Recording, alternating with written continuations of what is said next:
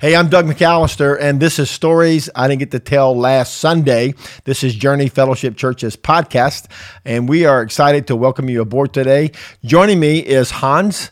Uh, Hans is part of Journey Fellowship Church and has been with Journey for about 20 years. Yes. Hans? Yeah. Yeah. So Hans and I met in line at a fundraiser. Is that, isn't it, didn't we Yes. do that? Yes. Yeah. Uh, I forgot where we were. Community Christian Concern at the Yeah. Rock We were doing the, uh, the outdoor Cook Off. Yeah, the cook off, right. And you were lying in front of me.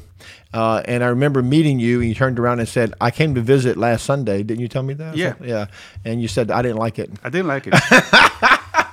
I knew right away I was going to love Hans because he just told me the truth Yeah. from the first. I didn't like it. And I said, Hans, come back and give us give us another chance. yeah, and it was on that invitation that I came back You did.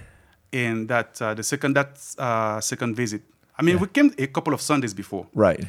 but on that visit, you mentioned the the the, the church's outreaches Yeah. Mm-hmm. and the mission and the evangelism, and that's what locked me in. Yeah. Our, com- our commitment to the Great Commission is what really won your heart. Yep. Yeah, so I knew we had the same spirit, man. The first time I met you, I didn't know you. I'm a country boy from Louisiana. You are a man from you're from Ni- I'm a village boy from Cameroon. There you go. I'm a country boy from Louis from the Bayou, and he's a village boy from Cameroon. Yeah. We had nothing in common except for everything. yes, Man, we both love Jesus, and we're both committed to the Great Commission. Yep. And we had we became fast friends, man, and we have been doing life together now for two decades. and counting. 20 years and counting. Yeah. And should Jesus tarry, maybe we'll get two more decades out of this. I want I want people to hear your story, Hans. Your testimony is one of the most inspiring that I have ever heard. And I just want you to be able to share with everybody that attends Journey and that's associated with us what God did in your life, how he how he brought you from the village of Cameroon to now working at one of the most im- you know important jobs in the military you know and i just appreciate that and in the middle of that you also just finished your studies and earned your credentials as a pastor in our fellowship Yep. so you add that to all of the degrees you you hold how many i, I don't want to embarrass you you don't want to tell but i'm going to make you uh, you have a degree in give us your list what you I have a already- bachelor's degree, a master's degree, and a PhD all right you have a you have a bachelor's in in science. in science and I a have master a, a master's degree in applied mathematics. applied mathematics yeah. Yeah, and, and a- a PhD in applied mathematics. and a PhD. All right, I'm not even worthy to sit at the same table with this man. applied mathematics. I don't even know what that means. What does applied mathematics mean? well, it will take a long story to. I- uh, Pretend I'm a country boy who knows nothing. well, okay, so uh, s- And you'll be right. studying, studying back in Cameroon, uh, there came, there was a point where, if I continued studying uh, in science and mathematics, I would just end up being one of those smart professors in the universities Mm-hmm. Right. that develop theories that Yeah. necessarily do not relate to real life. Yeah. Uh, but then we had one professor that gave us a homework, Yeah. and it was a real life homework. Right. It was about building a bridge across a river Yeah. in a country that is poor, doesn't have a lot of money. Right. And an engineer just stepped out of school, just graduated, and the question was, where does he build a bridge? Yeah. So we knew how to uh, relate to this problem because we can compute the minimum distance between the two river banks. Got it. If we knew their, f- uh, you know, how they behaved. Yeah. And that's when it dawned on me that mathematics can be applied Oh wow. to real life problems. And I decided that I want to do applied math. I want to solve real life problems. So you went on to earn your first degree, a bachelor's degree in science. So you're a scientist Uh-huh. and a mathematician. Yep. So a, bachelor, uh, um, a bachelor's in science, master's in applied mathematics, and now a PhD. Yep. And to add to that, now you have a ministry degree and a credential as a as a licensed pastor. Man, uh, wow, yeah. And you speak uh, what four or five languages? Four. I forgot how many. Four. So what's your first? What's your primary language? Okay, so I have two tribal languages that I Yeah. grew up with in- in- Uh, in Cameroon because okay. my mom and my dad were not from the same tribes. Okay. This- and these two tribes spoke completely different So languages. you learned both languages. Yes, you, Wow. grew, you grew up with both. Yeah. Okay, Douala and Bassa. okay. And so, and when we go to school, our, the first language we learned in school was French. Yeah. Because the part of Cameroon where I was born was a French speaking, uh, it Okay. used to be a French colony. Right. when we went to sixth grade, they added English for us Okay. because Cameroon also had a British colony part, Yeah. and they wanted us to be bilingual, so we had course. no choice. Yeah. So you had your two village languages. Yes. Mom and dad. Then you had French because Yes. of the colonization, and then English. Yes. Just to make it interesting. Yes, no, but to top it off, Oh, there's more. Okay, Okay. In, so in sixth, seven, in eighth grade, Yeah. they decided that that was not enough languages, Oh, so yeah. they added uh, either German or Spanish. Wow, and you to picked- us, mine was we didn't pick, they, Oh. so they just channeled us to uh, the Spanish. So you picked out Spanish. then. Yes. So Spanish, English, French, and two village languages. Yeah. Wow. Incredible. Uh, what language do you speak at home with your family, your kids? With my wife Yeah. is French, Right. almost always Because she is from Martinique, which is a French uh, uh, island right. in the it was a Caribbean. colony, or is it still a colony? it's, it's a territory. It's a territory now, Yeah. so it kind of moved up in the world. So- Yeah. Yeah. Yeah. So, so we speak French all the time. Yeah. We try to speak French, uh, introduce the kids to French. Yeah. But it's not really immersion. Yeah. But with the kids, I mean, we kind of revert, revert to automatically to English. Yeah. So primarily at home it's English. Yeah. But you and your wife uh, Bertha speak French and English. And when we suspect that they might catch what we're saying in French, we say it in Spanish. Oh, then they're like, what language are mom and dad talking right now? Do you ever use your village languages? No, not No, with her. never. She doesn't know it. Yeah. Uh, but with anybody? Yeah, my siblings. Oh, all your brothers my and siblings, sisters. yeah, and other, my other. Uh, And you have a big family. We'll get to Yes. that later on in the story. Right. But how many brothers and sisters do you have? Oh, a lot. So All right, give us a number total of everybody and all the. officially of all the f- uh, so my my father used to have when he when he was alive he had three wives Right. He had three wives. yes And then he had children by each. yes Okay. and so all of us of the three wives we were 17 Yeah. So you have 17 brothers that, and that, sisters that we know of that you know of, Yes. that you know about and have Y- yes uh, have a relationship with. Yes. And they're all still alive. a couple of them have passed away Okay. uh, but yes the rest of them we have some relationship Right. And you speak when you talk to them. What language do you use with them? It depends so on. yeah so it depends on the circumstance so we Yeah. can speak french we can speak basa I Wow. can, nah, basa i've not spoken basa for a very long time more than Yeah. 30 years Do you feel like you've losing it? You're losing it. I lost the spoken part of it, Yeah. but I, when anybody who speaks it, Yeah. I understand everything. Ah. It comes so, back. Yes. Yeah. So Yeah. it's just a matter of going back there Yeah. and immersing my- immersing myself. Hans, I'm always so amazed uh, at your depth of knowledge, man, and things that you know that is just, you know, so broad, you know, um, it's incredible. And that more than anything, I'm impressed by your your love of Jesus, man. You know, when we had the lockdown, uh, the journey never closed uh, officially. We kept open. We never turned anyone away for worship. But most of our people moved to the online campus, but not you No. you came every Sunday. Yeah. You know, sometimes it was just the staff and Hans and a Yes. few other people, Yeah. and everybody else was online at the height of the pandemic. But I just love that about you. You were like, I'm going to be there, and we're going to worship God together. Yes. You know, so some Sundays I would preach just to you Yes.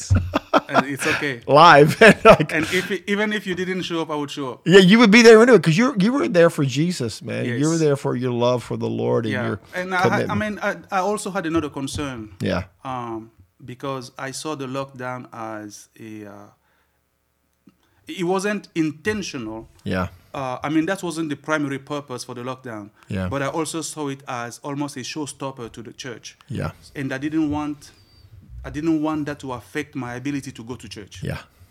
And I'm like you. I don't know if it was intentional or not. I I may be a little bit more on the side of I think it was intentional. Either the enemy's plan or the plan Mm-hmm. of the government was to put their you know boot on the neck of the church, and I just think it was important that we continue to publicly Yes. meet to worship God and to preach the gospel Yep. because the local church is the only hope of the world. Exactly. You know, and I understand people who locked down and those who had to stay home and those who got sick. I understand this was a real dangerous virus. I don't discount any of that. And we encourage people to make their own decisions about their health.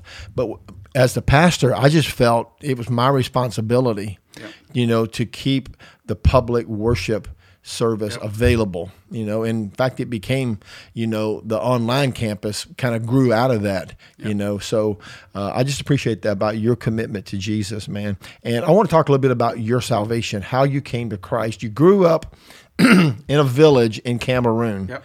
And here you are now with three earned degrees, a pastoral credential, uh, a very important job with the Navy, and all kind of secret. You know, you can't even tell me some of the secret things you know. We'll not talk about those. I know we can't talk about those because you you have this great uh, clearance with the government, but I do want to talk about what God did early on when you were a boy in those villages, who seemed seemingly had no way out to become the great man that you are now. So tell tell us a little bit about what Jesus did in Hans's life as a boy. Yeah. So uh, I was born in a very, very remote village in the jungles in the equatorial forest in Cameroon. My father was a primary school, elementary school teacher. And at the time, the government would move them from place to place. So when I was born, uh, immediately when I was born, he was moved to another village. Uh, that's where we spent our, my first four years of life. And my father died when I was four years old. Oh wow, early. So, and and because he had three wives, Mm. okay. Apparently, while he lived, he could manage the house. Right. But once he he was dead, my mother could not uh, l- live in the, the, the, the, the rivalry, the bickering, and all Mm. Yeah. the infighting of Yeah. all the family because she was Yeah. the youngest of the three wives. Okay. She decided to move back Mm-hmm. to her village. Since you died, since your dad died at four, you must have been one of the later of the seventeen to be Yes. born. Oh, yeah. yeah, you were like one of the last. Yeah, Yeah, the last among the last four. yeah. And I just want to put this out there. Was your dad a religious man? Yes, he was uh, actually. It's a very faint memory in my in my brain, Yeah. but he used to. They used to be the Seventh Day Adventist church gathering Okay. in our home. I see. When he was alive. All right. And but he had three wives. Yes. Which was very uh, accepted in the culture where Yes. you grew up. So Yeah. your dad passed away. You were four, and then your mom wanted to move back. Yes. So tell us about. So that. she moved back to my grandparent, my grandparents' home uh, on my mother's side, and that's where mostly we grew up. yeah. Uh, so uh, Back in a smaller village. uh, yeah. Okay. But this smaller village now, but it, it's still very close to the big city. I see. It's only maybe at about an hour to the big city. What big city is? Douala is Okay. the biggest city in Cameroon. So it's Douala. That's the Yes. big. That's, that's the. Is that the capital? is the they call it the economic capital. Yeah. Got it. Yeah. So that's where we grew up. I went to elementary school and high school. And then I moved to Yaoundé, the capital, the political capital for the university. That was the main university at the Mm-hmm. time in Cameroon. Got it. So we got there, and um, I was bright in school by God's grace. Uh, I learned very, very early that uh, I, you know, I saw the struggle of my mom. So the re- the only thing that I could bring home of value to her, to prop her up, and things to sh- was a good grade. Wow. If I had, if I, if my report card wasn't good, Yeah. I would do anything to hide it from. her. you don't want her to know. if I got, I remember one time I got in trouble in school. yeah. Uh, it, wa- it was a silly thing. Yeah. we we were just anxious to get our report cards and Yeah. and they were delayed and all that stuff so we went to the office Mm-hmm. that uh, uh, where they were and and this official at the school had not just gotten to it to come give them to us so I, t- I, I took a friend of mine Mm-hmm. Yeah. we got there and started looking at it and we were caught and he said boys when you come when school is back Yeah. seven day suspension Oh my word. i said no this cannot be Oh, your So, mother's and he gonna be wrote it down. disappointed. Yeah. when he wrote it down he moved Yeah. I told my friend, look, I don't know about you, Yeah. but me, I don't want to have a save. this will kill my I want mom. my mom to know this. yeah. So what did you do, Hans? So, so when that official moved out of that office, Yeah. I told my friend there was another official still in there. Yeah. He is not, who is not, was not aware of these things. Right. I told him, go tell him the principal is calling for him. Yeah. And the guy was shaking. So, I said, hey. Yeah. so, so he went. He told him Yeah. that the principal is looking for you, sir. Yeah. And this official, as soon as he moved out of the room, he went and tore that paper in. Wow. We never got that seven-day suspension. But anyways, So Hans, that is, that is a great story to confess now that nobody is around to enforce yeah. it. Yeah. yeah, that's great. Yeah. So we were talking earlier about storytelling. You're a really good storyteller, you know. Yeah. And storytellers, uh, we were discussing this before we started. Storytellers have what I call uh, the right to embellish. You know, I Yes. call it writer's embellishment. Yeah. You know, but that story wasn't embellished at all. No, that was the not whole at thing. all. Yeah. Not at all. Uh, I tend to take license with stories. Not not that I don't tell the truth, but sometimes you got to just, you know, Maybe extend it a little bit. embellish. Yes, like this embellish. table, for example. You know, this is a great table. Yes. By the way, this is a new set for. Well, I think we've had three or four podcasts in this in this set. This table. Can I get off track just for a second? Yeah, yeah, yeah. So this table, I was walking through a resale shop a while back, and I was looking for something else, and I stumbled on this table, and I asked the lady there. I said, "Hey, is this table real wood?" And she said, "Absolutely," uh, and it's on sale today for five dollars and I didn't need a table, but I said, I'll take it. I mean, for five dollars, you always need a real wood table. Who- Yeah. Who, could say no? So, Caden Taylor actually uh, stripped this and uh, sanded it and got it back down to the real wood Looks and great. kind of built a whole new set around Yeah. it. Uh, so, Yeah.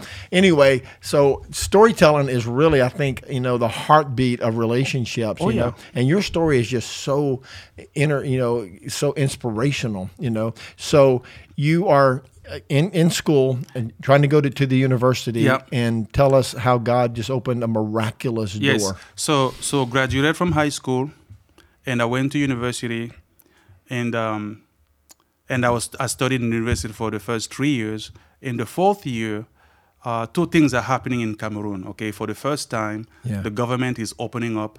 Uh, to other parties, there was Yeah. just one party rule. One, Right. the president that was there back then is still there now. Yeah. Uh, so, so, so, so there was a lot of turmoil in society, in, including campus. right Okay. so is the government there democratic or is it more like um, uh, dictatorship or a, co- a combination well, or can you say it's a dictatorship that doesn't say its name. okay i understand There are sham elections. yeah The parties, the other parties that exist, are just there to show the world that okay, it's Yeah. it's, this yeah, it's so the it's not semblance real of democracy, Yeah, but it's not real. How long has the president been in office? The one The that's there? president has been in office since November 6, 1982. Whoa, 40 years almost. He keeps winning elections. huh? Yes. Winning elections. Oh, yeah. oh, we're not gonna. Okay. I But anyways- yeah, I edit that out. Yeah, yeah. So, so, so, but that I mean, Yeah. well, I still remember the speech Yeah. from the former president. Wow. You know, when he resigned, and Yeah. you know, han- so, anyways, we s- uh, that year, 1991, Yeah. we we we in school, and it's interrupted by lots of protests. Yeah. And I got arrested in one of those protests. Really? Not because I was protesting, but there was so much uh, uh, upheaval on campus. Yeah. A friend of mine we were in my dorm, and he said, "Let's just go look what's happening outside." Oh, boy. And the minute we stepped outside, the military was coming down to where the protest was happening. we were caught in the middle. Bad I s- timing. I, spent like maybe three nights in in in Yeah. in, in a dungeon. Oh, man. But anyways, we got out of it, and and so that year though, Pastor, um, for the first time, some friends of mine encouraged me to apply for a scholarship. Yeah. I've never done this before. I knew that I stood no chance because the only people that got scholarships were children of high-ranking officials in the government. Right. Uh, so, anyways, I, I gathered all the, all the resources that I had, put the, put a, a- an application together, and submitted it to the scholarships office. Right. Eh, one month later, that office issued another call for scholarships. Yeah. Okay, and they said we will uh, favor the you know the students that are doing well this year. Yeah. And that year I was doing very well. At least the first semester, we're doing very well. Hmm. Yeah. So I said, I have a lot of chance. I have a lot of chance for this scholarship. Yeah. And and in my mind, you know, you you you you you, you think with your pocket, you know. Yeah. I don't have the money Right. Hmm. to put together another application. So I said, I'm going to go to the um, scholarships office. i w- I'm going to withdraw my first application Really? and submit it to the second call, Yeah. where I have, in my mind, I have much more, more opportunity there. Sure. So I get to that office and I let them know what my intentions were. And the guy says to me, I'm not, I can, maybe I can, I won't be able to find your application because some applications are selected uh, and then we send them overseas for Mm. our offices to try to match Mm-hmm. candidates with universities. If we can find a university that accepts our candidates, Yeah. those are our primary targets for scholarships. see. So Yeah. I'm not sure I can find your, Yeah. your application. So it was gone. Yeah. I didn't know what happened to that application. So Yeah. I went and put together Hmm. the application for the second call. So one day, on campus, I was coming back from visiting one of my aunts uh, that lived in the city, and a friend of mine says, "Hans, I have a good news for you." He says, "Well." Tell me the good news. He said, "No, give me the equivalent of maybe a quarter." He's going to sell some good news. to you? Yeah, yeah. Oh, great. Oh, he was joking. But he said, he said, give me a quarter. I have a good news for you. I said, okay, well, tell me the good news. I'll double it. Yeah. He says, if I tell you the good news, you'll give me more than 10 times what I'm asking. I said, what is this good news? He said, you've got a scholarship. Wow. I said, you know, we don't, we cannot joke with this one. yeah, this is He not said, funny. Hmm. no, I'm not joking. It was Saturday night. yeah, I barely slept that night. I bet. in the morning, I ran to the place where the list of all the people who had received the scholarship from the government were. Where was it posted? Like at a local office? yes. Yeah. And outside the board. I got you. Yeah. Yeah. And my sure enough, my name was it. Oh, Wasn't it? Hans. Oh, my gosh. Yeah. And What are so the chances? How many? What, what are the odds against that? oh, there are hundreds and hundreds of, if not thousands, of scholarships. Yeah. Uh, or appli- applicants. Yeah. But there are only a few of them that Right. are given. Just a handful of people Yes. were picked. And most of those were kids who had connections, Yes. had powerful parents Yes. or whatnot. So when I told my aunt that I got a scholarship, nobody believed it. yeah. The first question they asked, who do you know in, in government? Ah, yeah. Who do you know? And my answer was, "This is God. Yeah. this is God." So, so then uh, the government, uh, because once you have a scholarship, that was only the beginning of the Yeah. process. Yeah. you have to have a visa now to go to for me to go to France. Yeah. and for them to give you a visa that year, they implemented that you have to have you have to be admitted oh, wow. at a university in France Yeah. Ah. for them to issue a visa. Another and I'm hurdle. thinking, I'm thinking, I've never contacted a university in France. Yeah. I don't even know where to begin. Yeah. And this is before technology, okay? Yeah. This is before internet and emails Right. and all that stuff. Yeah. So this is back when dinosaurs roamed the earth. Yes. Yeah. Before the internet. Yeah. Hey, I, I lived there too. I remember those days. Yeah. All right. So, so, um, so because the year was so perturbed with protests, Yeah. the government the government was thinking of canceling the, st- that academic year. Right. So I sent, I sent a, a letter to a university to repeat the year that I was my master's, uh, my, the first year of the master's program. But one day I went to visit my aunt again, and I find a letter that was waiting for me. And she said, "You have a letter here that's waiting for you, Pastor Doug. You won't believe it. When I opened the letter, Yeah. it was me." A letter, the University of Grenoble in southeastern part of France, Right. saying that I am admitted Oh, wow. to the following year of the master's program. And you'd never even I have enrolled. never contacted them. Never. So putting pieces together, yeah. the, what this official told me at the scholarships office is what happened. My Yeah. my file has been se- had been selected, Yeah. and they had sent it to France, Right. and they shopped for university for me, Right. and then I received the admission. Man. But they mailed it to your aunt? Yes, that's the only address I had. We didn't have uh, with regular addresses. on So you campus. weren't expecting it or even looking for it. It just what if you hadn't gone by there or isn't it amazing how God just weaves together his plan in such Yeah. intricate details that sometimes we can just miss Yeah, God's next step if we're in too big of a hurry. yeah. Yeah. So long story short, that's how I traveled to France. Yeah. And So you got a visa then. yes, Yeah. yeah, I got a visa, went to France, and I studied there, finished the master's program, Yeah. and enrolled into the PhD program. Yeah. And and so in France is where when I came to know Jesus. Yeah. Tell us about that, about Jesus and about Bertha. Yeah. Tell us how that all kind of connected. Yeah. So so uh, the first year in France was adapting to the cold weather, new culture. Yeah. Fortunately, there were a lot of African students uh, uh, on, on campus. But it, it was in the second year being there that uh, I was invited to a, a campus ministry, a Bible study uh, on campus. I went there, and the, the subject they were debating that night Right. was being a Christian today. So the young student that was talking about it, the more he talked about what a Christian should be, yeah. the more I knew I was not one. Yeah. And I had only one desire to get out of that room. Wow. Okay, so I, I stayed until the end. And, and when I went back to my dorm, that was when, for the first time, I sat down and I talked to Jesus. And I told, I mean, my, pro- I mean, my testimony is very simple. I told Jesus, Jesus, I don't know you. Yeah. Uh, but if everything that I've heard is true, if you save, save me. Yeah. If you forgive sinners, I want you to forgive me. Oh man. That's what that was my simple prayer. It's all happening in your dorm after the meeting. Yes, yes. I came to my dorm, locked the door, and knelt down and had a conversation with Jesus. And how did he answer? oh, I guess the answer is what you see Yeah. today.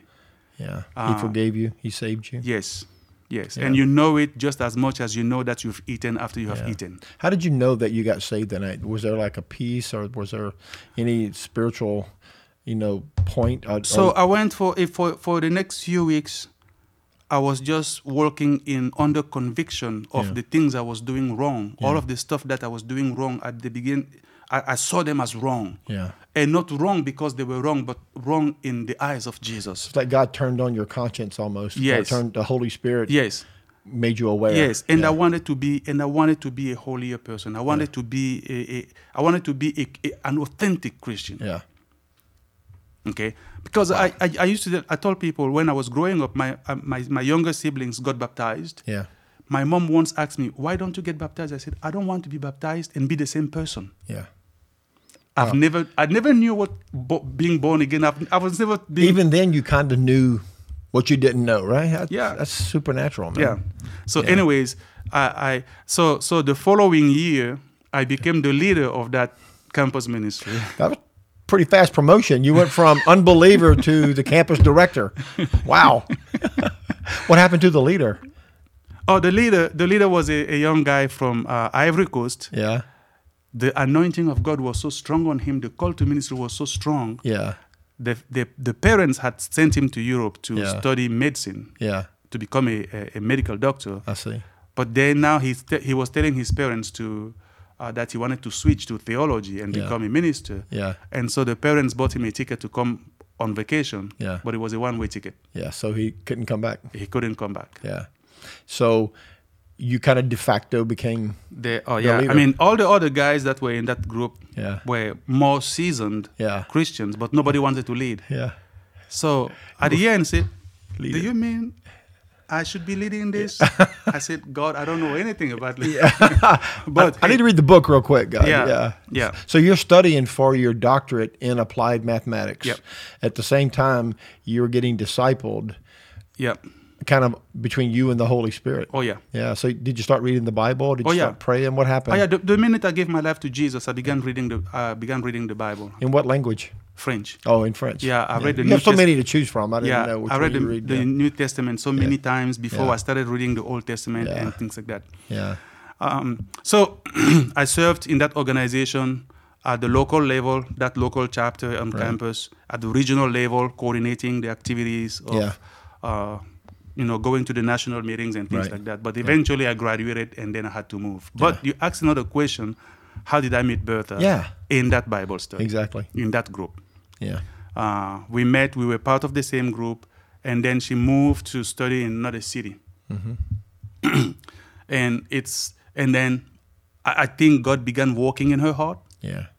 I was just focused on serving God and studying. Yeah. And she was already a believer though. right? Yes. Yeah. Yes. Okay. Yes. But but then uh, at some point we had a conversation. You know, uh, she said, "I'm kind of feeling something about you," and Yeah. and I told her, "Look, I'm not feeling anything." Yeah. because because I knew that okay I, I knew that the y- y- your best decision is for Jesus. Yeah. The next best decision Yeah. is who you marry. Boy, that's and true. if you mess that up, it can mess up your relationship with Jesus and whatever. Truth. Okay, so so and I, so the first time we had a conversation, to me it appeared as a temptation. Yeah. Okay, and I said I told her I was I had to be honest. Yeah. I don't have any feeling about you, but if this is for God from God, we pray about it. Yeah. If that's God, then Yeah. all right. What a Romeo, man. But Playing anyway, hard to get, weren't you? Yeah. No, you were just trying to find God's will. I know. what oh you did. yes, Yeah. oh yes. So so anyway, we started praying about it. I started praying about it until the day when I heard God speak to my spirit. yeah. Yeah, Yeah. Do not be afraid Wow. to take her as your wife. Wow. Yes. That's a clear word. I remember the place, the location, Yeah. everything. Man, what a great word for people who are single and waiting to get married. You got a clear word from God. You could have hurried and made your own decision, Yeah. or you could have lagged behind and let it the opportunity slide. Yeah. But you waited for a clear word and then you acted on it. Yeah. So what did you do? Did you, did you go tell her immediately? Yeah. So so wha- when when once I was comfortable that I heard from God, Yeah. I had the peace Yeah. in my soul, and then I could now call her and say, "Hey, we've been praying about this. I think I've heard about I heard from God, and I have Hmm. Yeah. peace about it." Yeah. And how did she respond? She must have been Yeah. very happy. She was open and Yes. you guys started dating. How soon did you get married? Uh, So so so this happened in '94. Yeah. We didn't get married until '98 Yeah. because I had I finished in '96. Yeah. and then I took my first job in the United States, Yeah. here in the States, and she was still a student. Yeah. And we wanted to wait for her to finish Yeah. before we got married. Where did you come first into the U.S.? What was your first job? Corvallis, Oregon State University. So you came to Oregon. Yeah, Yeah, in 96, in 96. which is the same year that we planted Journey. October 1996. The same month. Do you remember what day? I think I landed on the 29th. Yeah. And, and I was and I was shocked by Yeah. all the jack-o'-lanterns and all that stuff, all the talk of I Halloween. still am. and I think, what's going on? What's up with all the pumpkins everywhere, man? Yes. Chill out with the pumpkins. Yeah. All right. And the hay bells. Yeah. So you got here in 90, October of 96. Yeah. Uh, you went to work in Oregon, and then did you go back home to marry Bertha, or did she Well, I come w- here? No, I went to France. You went to France. Yeah. Okay. Yeah. Yeah. And so you guys got married and lived in France, or did you bring her No. back immediately? No, so I, I had a job here. Yeah. I didn't have a job in France. Yeah. I had applied for jobs in, Right. Fla- in France. I Right. di- I, couldn't get. I didn't even get an interview. Yeah. So, so the plan was let's get married, and then we moved here. I Yeah. had a job, Right. and that job came to an end in March 2000. That's when we moved to Louisiana Mm-hmm. Yeah. and South and started working in South Mississippi. Wow. And how did you pick Slidell to live in So, as your home? so the the my boss, I call him my boss, Mm-hmm. who recruited me, who he came to one of the um, summer schools that we were organizing. I was helping Yeah. the professor back there uh, in Oregon. He invited me to come here, give a seminar, introduce me to the organization, Yeah. and he lived in Slidell. That's where most people lived that Yeah. worked over there. Yeah. So I like kind a- of just picked Slidell naturally. Yeah. Man, I think it was probably providential. I think the Lord planted you here because, you know, you've been such a key leader at Journey now for so many years, you know. Um, so I know you can't say a lot about your job, but I think people will be very interested on what you do. So what can you say without getting in hot water, you know, that what you do? So the type of research that gives us the the meteorology Yeah. okay, Yeah. the weather of tomorrow and things yeah, like that. Yeah. That same type of research is needed for the Navy. I see. So you h- served the Navy with weather Yes, related. the ocean weather. Wow, pretty sweet, man. Pretty sweet. All right, so you got married, uh, moved back uh, to the, or came to the U.S., uh, got transferred or picked an- up a new job. You're in Slidell, and now you guys have been here for 20 plus years. Yeah, so we drove from Oregon in March, March 2000, Right. and uh, we came to Slidell. Yeah, so you guys have four kids. Uh, you have Moses and Johanny, Johanne, the oldest, Yeah. Moses. right? So 22 and 20, Yeah, Yeah, and they're both in university or about to be, or yeah, get- yeah. going back. And then you have two younger kids, Yes, Joseph 11 and 9, is that right? Yeah. and eight. Yeah, eleven and eight. Joseph Yeah. and Ruth. Yeah, So you got four four kids, all with uh, with great biblical names. man. yeah, I love that. Yeah. Yeah, I love that heritage.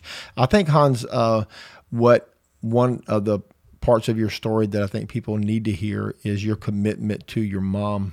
I know it always ministers to my heart when you go back to Cameroon because your mom's still alive. Yeah. Tell us a little bit about how God has allowed you to take care of your mom and to be uh, a source of encouragement and help for her.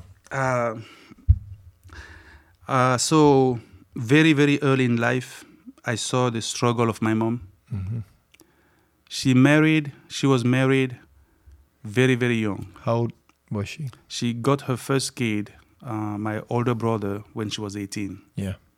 She got married very young. Yes. Yeah.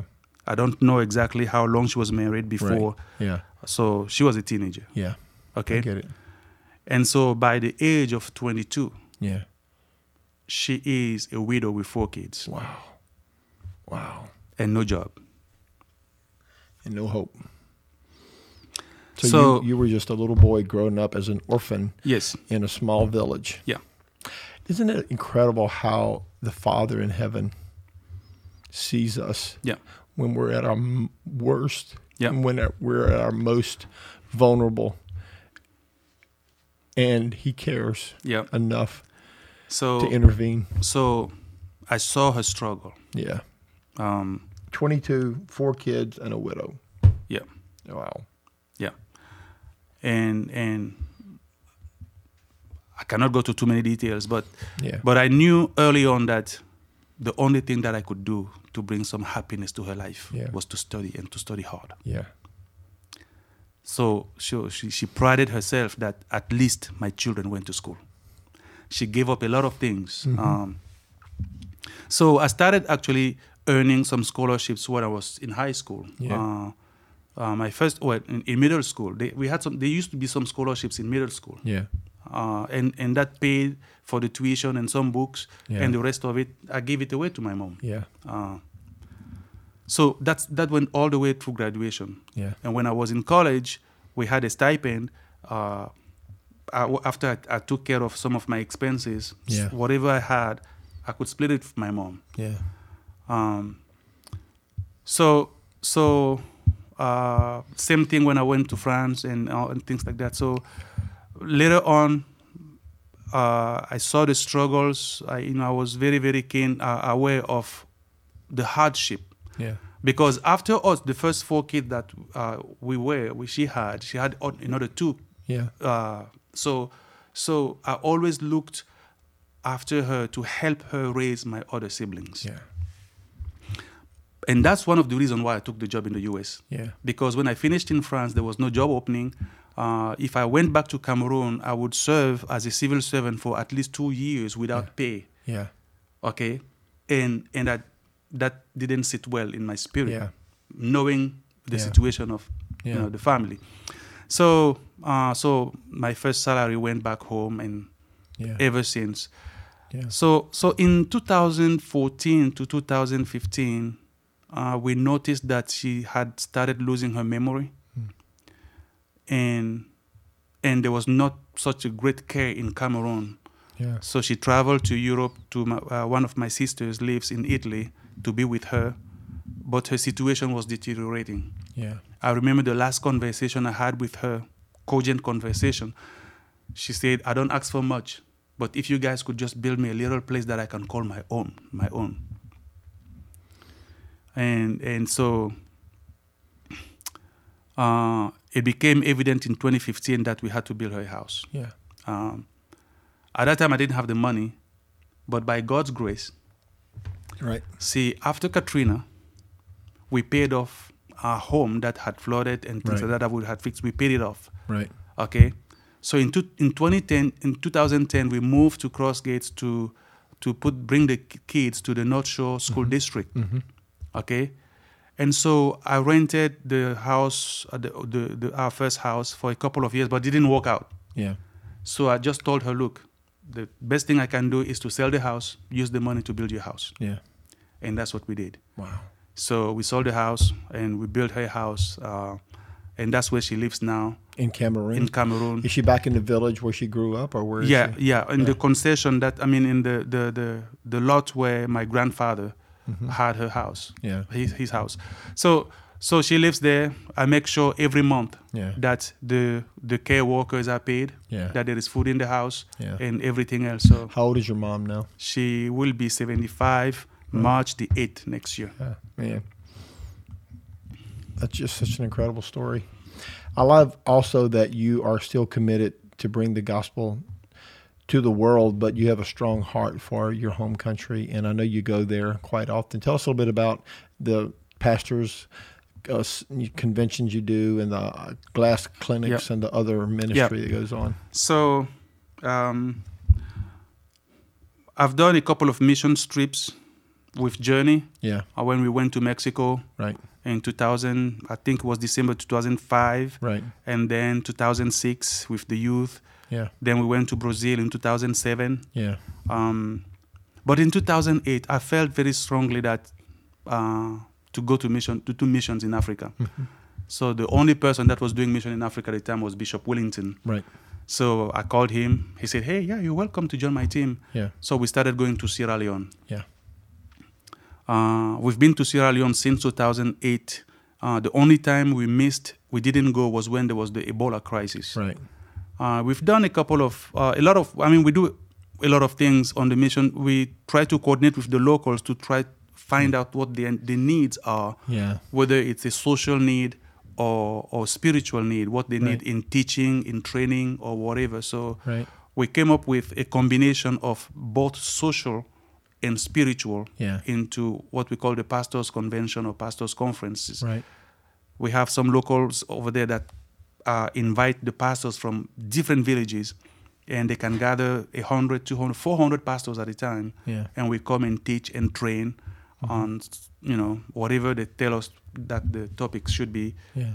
And we have done reading glasses by by thousands Right. thousands. I, I could not imagine at the beginning of the reading glasses ministry that Yeah. it would grow that and, and that it was so so needed and Yeah. so beneficial. So you'll bring you'll you will bring with you hundreds, if not more than a thousand pairs of reading glasses, Uh-huh. and then conduct eyeglass clinics Yeah. to examine each person and Yes. fit a, the Yeah. appropriate glasses. And I also trained local people, the Yeah. local people to do it even when we're not there. Right. So we bring maybe a thousand at Yeah. a time. And you pay your own way. Yes. Yeah, not out of your funds from your job, but you take extra work, which uh, Yeah. you know, Yeah. you know, I just uh, I'm inspired by that man. You'll a man with an, an earned doctorate in applied mathematics will take a little part time job just to have money to do Yes. missions work. Yeah. Yeah, Because I don't I don't want to be remembered as an applied mathematician. yeah. That's my secular job. What you want want to be remembered as? Uh, somebody who loved Jesus Man. and served him. Is there a better? I Cool. want to. Uh, I don't want anybody to look at me as oh he's a smart guy or whatever. Yeah, Uh, I want to relate to everybody at whatever level they are, yeah, and just relate as a brother or a sister. yeah. You know, there's a quote that uh, that I use quite often. Um, that it came from the Moravians. Um, uh, it, and here's a paraphrase of it: um, uh, "Preach the gospel, die, and be forgotten." Yeah, What a great yeah, what a great mission statement that I want to Yeah. just make my life count Yes. for, for Jesus and for the gospel. Yeah. And whether people remember me or not Yeah. is, you know, uh, not even the point, you know. You were telling me before we started the podcast about uh, a devotional you read recently about about Joseph. yeah, We- We're going to wrap it up now, but I want us to end with that thought about Joseph in uh, in the dungeon and how God used that as part of his Yeah. destiny. So I've read the story of Joseph. I don't know how many times, and um, and I was reading it again this morning. So so you know how you read the Bible, Yeah, and then different thoughts yeah, or new thoughts Yeah. come to your mind as you read. yeah. And you, like you you, go- read it for the first time. Like, yeah, wow, yeah. It's like I've this is never the seen first this. time I Yeah. see this. I I've know. read this many times. I get it. so, so this morning, my thought, the thought process, okay.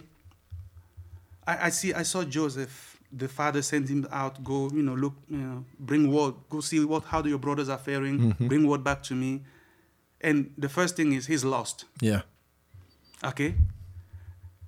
Then he gets direction. He finds his brothers. They strip him of his uh, beautiful his coat, coat of many colors. Of many colors. Yeah. And they throw him in a pit right, to add insult to injury. Yeah. They sit down to eat. right. While he's in the pit, Yeah. let's have dinner. It's a great place to camp out. Yeah, and the pit had no water. I know. Right, and So they're anyways, having a meal. anyways, The heck? they pull him out of it, out of it. They sell him as a stra- as a slave. Okay? They Yeah. take him down to Egypt and they sell him again. At, Right. Okay, so he's going from trial to trial to trouble to trouble. Yeah. And then when he's trying to walk uh, and, and prosper, Yeah. he, there's a false accusation Right. and he ends up in a dungeon. Right, not a prison. Not a, pri- no. in the dungeon, in, Dungeon. in the lowest part of the prison, the worst dungeon. part. Yeah, Dungeon. yeah, So, so, I mean, we all know, we have read the story, we all know how it ends. yeah. But this morning, I, I, I just sensed God speaking to me. Yeah. Look, Yeah. every one of those trials was pushing Joseph, Yeah. was leading him to where God wanted him to be, Yeah. to use him for his destiny. Yeah. Every trial was bringing him closer to his destiny. Yeah. And that's what I love this morning. Yeah. that that whatever trial I'm going through, whatever whatever difficulty i- is in Yeah. my life, it's actually pushing me closer Yeah. to where God wants to use me for His purpose. Yeah. Maybe maybe your story's like Hans. Maybe you find yourself in a dungeon in a hard place. Maybe you don't know how God could possibly use this for your for your good or to help you to reach your destiny. And Hans, I think about you being a four year old orphan Yep. in a village with no hope, and now you're you're uh, you know you're a scientist uh, making a, a worldwide impact with the U.S. military, uh, but your main contribution is your wife and your four amazing kids and your ministry, you know, and your love for Jesus. Yep. How God brought you from dungeon Yep. to destiny. Yep. You know, and it's a story not just for Han because God loves each of us just the same Yep.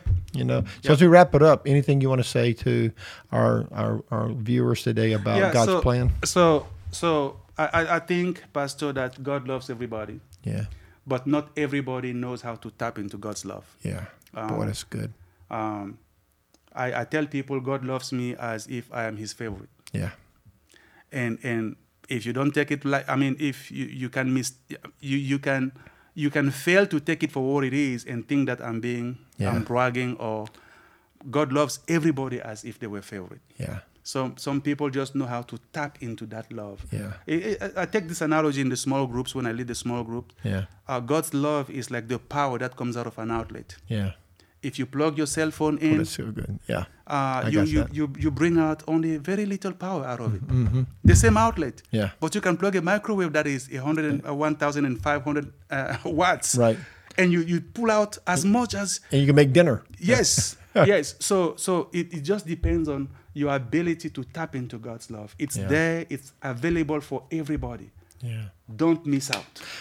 uh, as we wrap it up, uh, Hans, uh, the people that come to Journey every Sunday, sometimes I'll just uh, be in the lobby and watching you greet people, and I'm always amazed by how many people that you know by their name.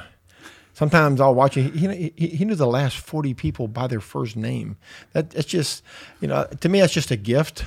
But it so. also speaks about your love for Jesus and your love for His people Yeah. you know and I- i'll watch people's faces when you say their names and not just their names but their kids names sometimes you remember their dog's name you know which is just I'm like how does he remember all of this well you're so smart you know it, but i think it's also it's the love of god and man what a great way Yeah. to to put an exclamation point on this is that when you can tap into the love of god god loves us all the same Yeah. but not all of us tap into that love the same Yeah. and i think it's available for everybody Everyone. we are so happy you joined us today on Stories I Didn't Get to Tell Last Sunday. I'm Doug McAllister, along with my friends Hans, Hans and Nudok. Yeah, see? There it is. Uh, a, a village boy from Cameroon, and a country boy from the bayous Yes. are, are friends and loving Jesus together, Yes. man, doing life together. Yep. And I just really uh, I, I honor you. I love you. I respect you. And I love what God's doing in your family and with your children. And congratulations on being a newly minted pastor in our fellowship, man. Uh, you're joining our volunteer staff as Pastor Hans. And Yeah. we want to just congratulate you Thank you. for your an, uh, another amazing accomplishment in your life. If you live nearby, uh, we're in Slidell, Louisiana. If you live on the North Shore or uh, on the South Shore, and you want to come visit. Uh, all of our information is on JourneyFellowshipChurch.com. Or better yet, go to your app store and download the Journey app. Uh, it's free from your app store. Just type in Journey Fellowship Church in the search bar. Uh, you can see our app. Download it to your smart device. It is chock full of resources to help you in your faith, including a map to how to get to us. We worship together every Sunday. Uh, also, we have small groups and we have other resources. There's past sermons, a couple of years worth of past messages are posted there, as well as all of uh, the the the episodes of this blog or this vlog. I'm not sure what we're calling it, but uh, stories I didn't get to tell last Sunday. I think this is episode 12, uh, something like. Is that right, Kate? Is this 12? Episode 13. 13. Yeah. So all of those are, are listed from uh, for the last couple of months, and I and I post a weekly blog uh, at dougmcallister.com. It's conversations with my dog Hatch. Uh, he's uh, he's one of my smartest friends too. So that happens every Thursday morning. But I would love to get to see you and know you. Uh, check us out online, our online campus, uh, every Sunday at 10 a.m. and again at 6 p.m. You can join us and visit us online first, and then but come out and worship with us, get to know us, get connected.